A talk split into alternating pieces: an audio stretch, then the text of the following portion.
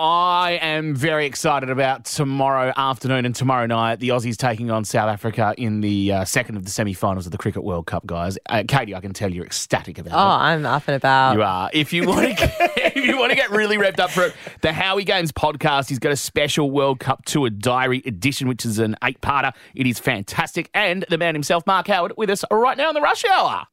Thanks, gang. Lovely to speak to you guys as always from Kolkata. From Calcutta. Yeah, talk to me about it. Um, is it scorching hot there at the moment? Tell us about the conditions.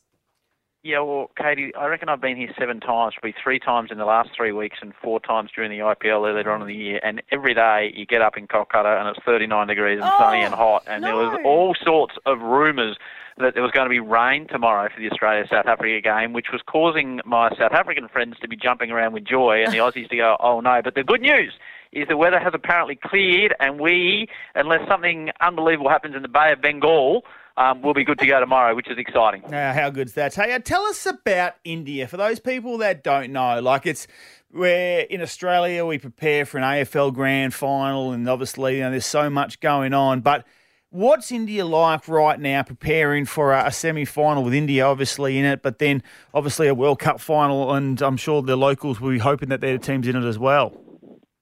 Well, it's hard to describe, mate. Like that's what I've tried to do this tour diary to try and explain to people what goes on behind the scenes in cricket and commentary, but also the love for cricket in this part of the world. So, you know, the, the viewing figures are just ridiculous.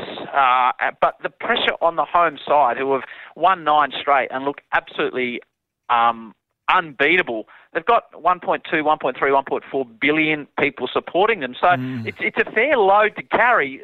So everywhere you go, people are playing cricket. Everywhere you go, people want to hmm. talk about cricket.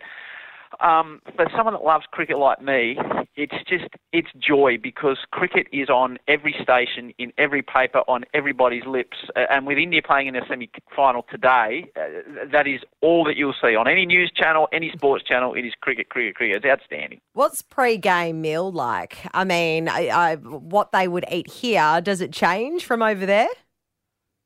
The food's outstanding. Like you, people have these stereotypes of India from 1978, Yeah. and oh, what's the airports like, and what are the hotels like, and what are the food like? Let me tell you, uh, every flight is on time. In fact, some flights leave. I had a flight yesterday that left 10 minutes early. Oh, awesome. Um, the food is outstanding. I've never been sick here. It's varied. It is delicious. And the hotels, I'm staying at a hotel in Kolkata now, which is as nice a hotel as I've ever stayed in. So for anyone that thinks India is rough and tough and you're going to get sick and it's going to be a nightmare travelling, I could not be further from the truth. It is an advanced, wonderfully efficient, beautiful, friendly country. Sure, you walk out in the streets and you see stuff and you think, holy heck, that bloke's got it pretty tough. But it, it, it is a country that embraces you and looks after you. I could not speak of it more highly. Now, um, Howie, I was actually uh, your name got brought up in a conversation I had uh, late last week. So I was chatting with uh, with Nat Fyfe. He uh, he lives on the same street as me. I hadn't seen him for sort of four or five weeks, and I said, uh, "How was your little break?" And he said, "Went to India. That was great." But he said the highlight was going surfing with Howie. you went surfing with Nat Fyfe. Tell us how all that unfolded.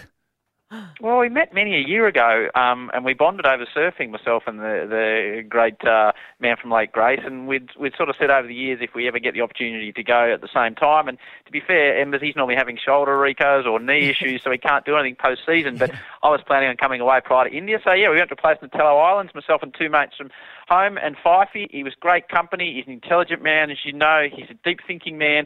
But I tell you, when you're on a surf trip with Nat Fyfe and it's 33 degrees and the water's 29 and you have to have your shirt off all day, Oh it's God. a tough matchup when you're Wow. sitting next to old muscles on the boat and you're like, oh no, please, no. And people say, let's take a photo of the boat. You'd be like, no, Yeah. let's not take a photo Someone of me give sitting me next to my Nat Fyfe with no Rushy. shirt on. Howie's all Yeah. about slip, slop, slap. hey, uh, Howie, uh, who's the better surfer though? Like, be honest, are you a better surfer than Nat Fyfe?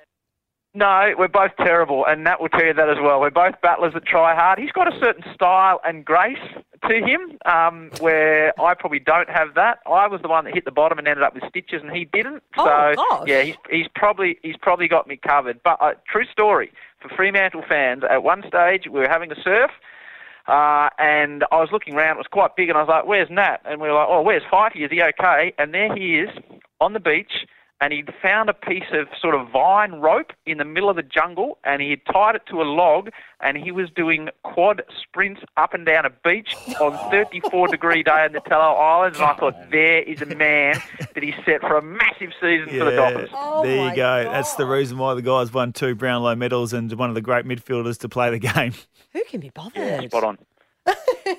Hey, um, Australia, South Africa. Now, there's a little bit of history between these two teams. Of course, uh, years ago, but back in 1999, I think Steve Waugh famously said to a South African fielder that he might have just dropped the World Cup. Uh, it's going to be absolutely beautiful, um, this uh, particular semi final.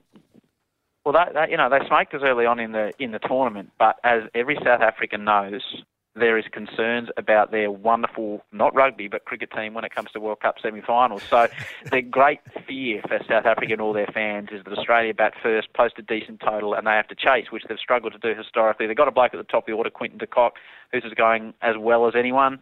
Um, if I reckon if we can post 270, 280, which is not a big score in this World Cup, it'll put them under enormous pressure. But we need to get wickets with the new ball, which has been a struggle. Zampa's been outstanding. I watched Maxwell live in Mumbai um, when he made his 200, and it is the most incredible cricket innings I've ever seen. So we've got the batting depth. If we can get some early wickets, I reckon we get the job done. And then, you know, who knows out of India and New Zealand, but Australia, India would be just a huge, huge event. Hey, Howie, just quickly, yesterday we spoke to a guy who said he went to a cricket match. He got really drunk and accidentally fell off um, a baluster, landed on an ice cream cart, um, and luckily was, you know, hurt himself. But um, you would see a lot of drunken antics, I can imagine, at uh, cricket games all around the world. Have you seen anything like that before? So you had Maxi on the show, did you? no, no, I'm only joking. No, it's pretty good here. It's pretty good. Um, it's uh, you know, cricketers generally do spend time around the bar. That's retired cricketers and commentators, but um, a lot of travel. So no, keeping it pretty low key. Um, although I'll, I'll leave you with a story. Uh, I was having dinner last night with Aaron Finch, having a couple of quiet beers, and someone told us Mick Jagger was in the restaurant. To which I said to Aaron Finchy, he loves cricket. You're a former Australian captain. You need to go in there and somehow get an introduction. And in the most courageous thing I've ever seen Aaron Finch do on or off the field, he walked in and he got us an introduction and a handshake with Mick Jagger, and he even had the nuts to get a selfie with him. So um, next time you speak to Aaron Finch, you might have seen him do some amazing things on the cricket field. What he did last night here in Kolkata was 12 out of 10. Ah, He's that's got good the on you, moves mate. like Nah. Jagger. Oh, You're an absolute star, Howie. Appreciate your time on the rush hour, mate. We'll let you go and good luck with the call. Cheers, guys. Appreciate it. Have a great Arvo.